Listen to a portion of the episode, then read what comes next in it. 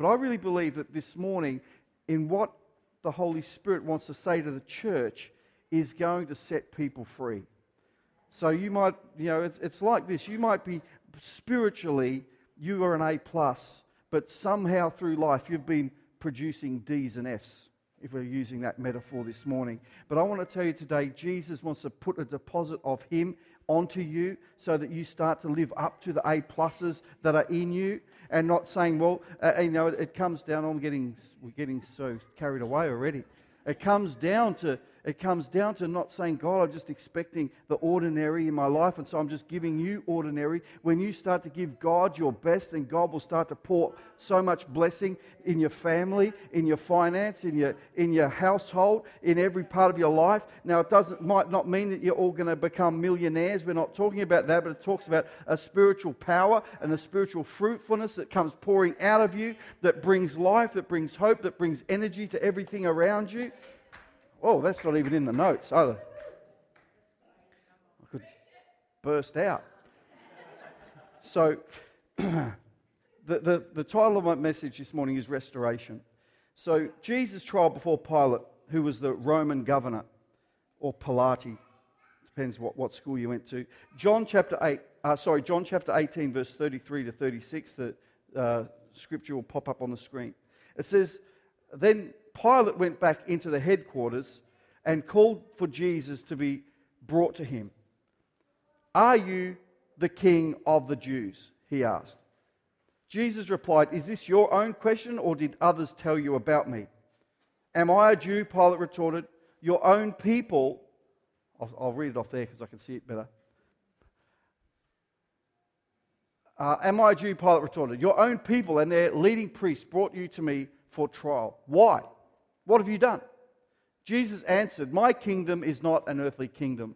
If it were, my followers would fight to keep me from being handed over to the Jewish leaders. But my kingdom is not of this world.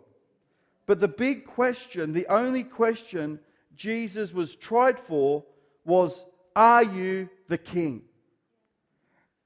Are you the king? And on that question hinges all of human history and conditions, is on that one question that, that this Roman officer put toward Jesus on trial, and, and that was the only, the only thing. You think, well, how could you con- condemn someone to death on that one question?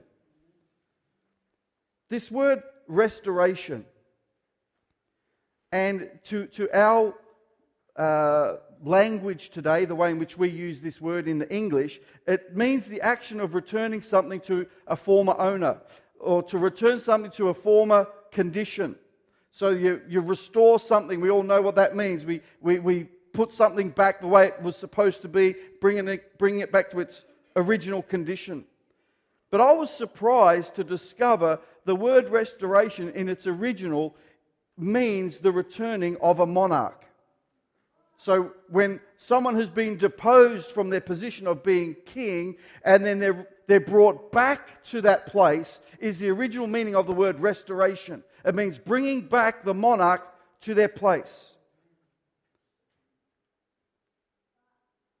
Today, we just use the word restoration to repair something broken or neglected to its original condition. And so we, have lost that power of the meaning of the word when it comes to context of what I'm preaching this morning. So, God is in the restoration business, and He has um, two, two parts to this that are really, really important. The first part is if we're going to see a restoration spiritually in our life, then we need to bring the king back. We need to bring the king back to his rightful place in our lives. If we're to come anywhere near living and knowing the power of Jesus in our life, it starts with God being God in our life. I'll say that again. You need to catch this. So suddenly wake up if you're still sort of in a little bit of a daze right now. If, if we're to come anywhere near living and knowing the power of Jesus in our lives, it starts with God being God in our life. Pinch someone and say, It starts with God being God in your life. If you want to live up to the A plus, It starts with God being God in your life. If you want to live free of, of oppression, if you want to live free from all the, the, the, the patterns of this world in your life, it starts with God being God. Sorry for Friday morning, I'm getting fired up. At the point of believing in Jesus as our Savior, we can overlook the need to honor Him as Lord and King. So we might say, well, I just need Jesus because I, I, just want, I just want some help with some, some guilt and some other feelings that I have. And Jesus, you can do that. But we can stop at that point. We need to say, I'm not just interested in my feelings being met and my, my issues being done. I want Jesus to be King and Lord and return the monarchy in my life.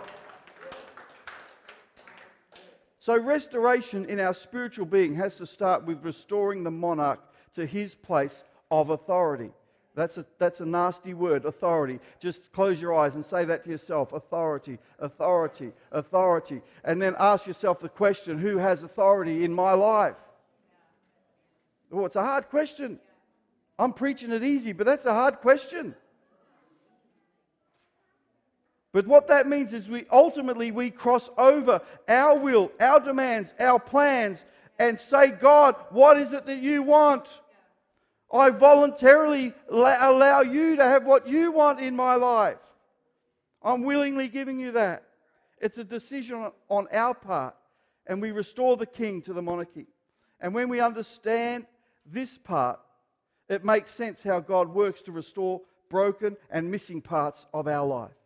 Which leads me to my next point. When we bring back the monarchy in our life, our life changes.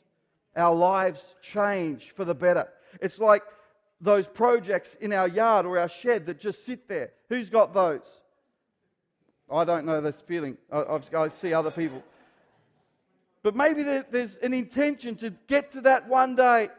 You start a project and you think, well, I'm going to do this. I'm going to restore this thing. I, am going to, I'm going to get. So I'm going to do it. It's going to be awesome. And you know what? It sits there.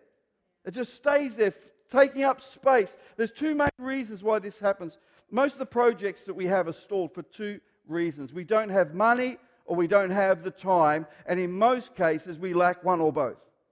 In my case, we lack both all the time. And spiritually, we can look at life and think, well, I'll get to that one day. I'll get to that thing one day. I'll deal with my anger. I'll deal with my, my, my uh, jealousy. I'll deal with my fear. I'll deal with my hurt. I'll deal with my unforgiveness. I'll deal with all these things one day, but I just can't get to it right now because I'm just lacking the time. I'm just lacking the, the spiritual motivation. I'm just waiting for something to happen, and then I'll deal with it one day. It's an unfinished project that you know you ought to do, but you just never get around to doing it. We can look at life spiritually like that. I'll get to that one day.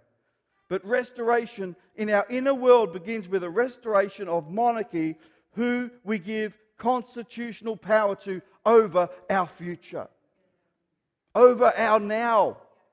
Because what our future looks like depends on what our now does. So God gives us constitutional power when there's a restoration to the spiritual monarchy in our heart in our life. We've used the term often original sin. Who's ever heard of that? I think I've got a, a slide for that. Original sin. And most of us think original sin was when Adam and Eve ate the forbidden fruit in the garden. We think, yeah, that's the original sin, wasn't it? Well, it wasn't. Sorry to fail your test. Isaiah 14, verse 14. This is the original sin voiced by Satan in heaven. It happened before Adam and Eve, and it describes the origin of sin and the originator of it being Satan. And he, he said, I will climb to the highest heavens, and I will be like the Most High. These words, by the devil, declaring and rejecting God's sovereignty, and he wanted to put himself above God and that is what sin is. Now, I don't want to be, I don't want to sort of um, uh, be disrespectful to anyone this morning, but that is what sin is. You don't have to be a bad person. You can do lots of great things with your life. You can be, you can be uh, moral. You can have high standards. You can be nice to everybody, and you don't even like stepping on ants.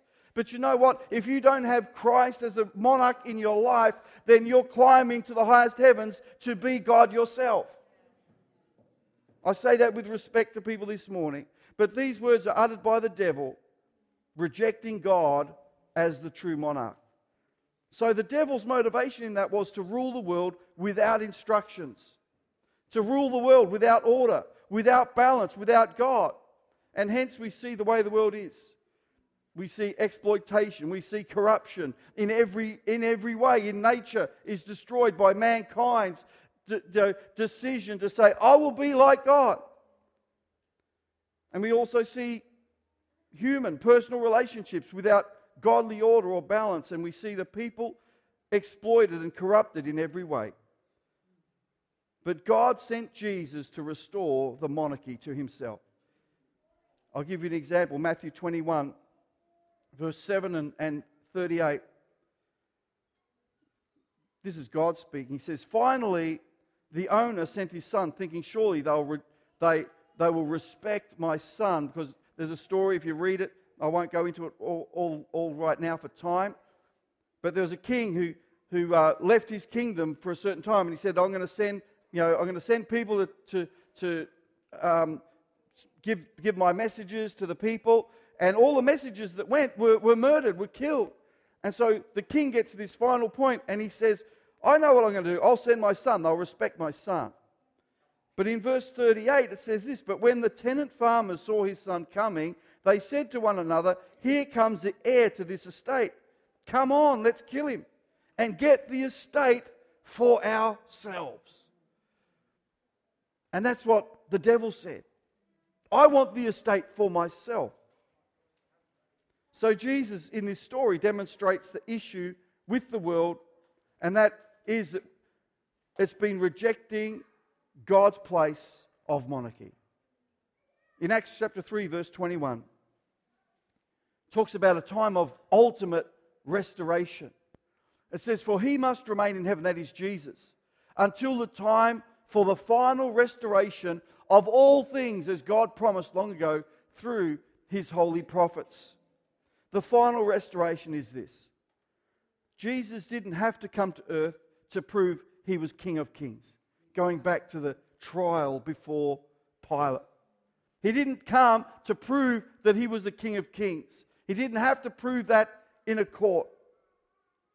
He came to earth to reveal himself as God, to be completely holy, to be a completely holy sacrifice, to make a way for anyone who would turn to him and be born again. And we can all experience that being born again, that freshness of life that comes from a life totally restored from the inside out because of a power encounter with Jesus Christ. Salvation is a gift that God pays in full of Himself for you. It's exactly like a person just in filthy, dirty, smelly clothes, worn out, and getting a total suit change, a whole wardrobe full of good things, total replacement.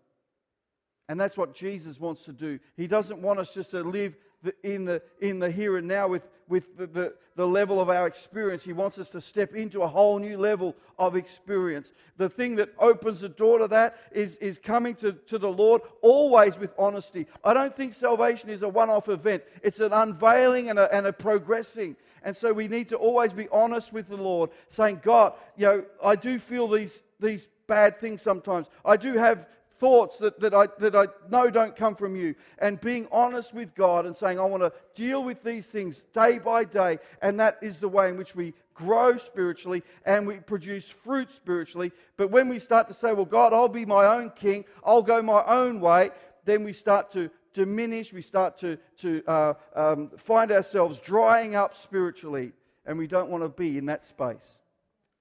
But Christ giving his life that we commemorate and think about today on Good Friday offers us that brand new start, offers us something valuable for something that was valueless. I remember a song that impacted me greatly. It's a little bit corny song, but it used to be, He gave me beauty for ashes. And I'm thinking, but I, that's all my life was. I didn't have any beauty. I didn't have anything to offer God. Another song that says, All I had to offer him was brokenness and strife, but he gave me something beautiful. And you know, something we need to always be, be aware of the something beautiful that God put in for something that was totally worthless. And so we think, hey, God, you need me. God says, you know what? I really don't. Because when you think of it, we embarrass God no matter how good we are. So, this Easter season, why don't we make it about restoring the monarchy of God in our own lives? I'm glad that you're here this morning to hear this message. I'm glad that, that you being here, in a way, is saying, Jesus, you, you have the rightful place in my heart. Good Friday, the day we remember when Jesus was tried and crucified for the question, Are you the King? And that's a question that I want you to take away today and, and in your own personal time say, Are you the King? Are you the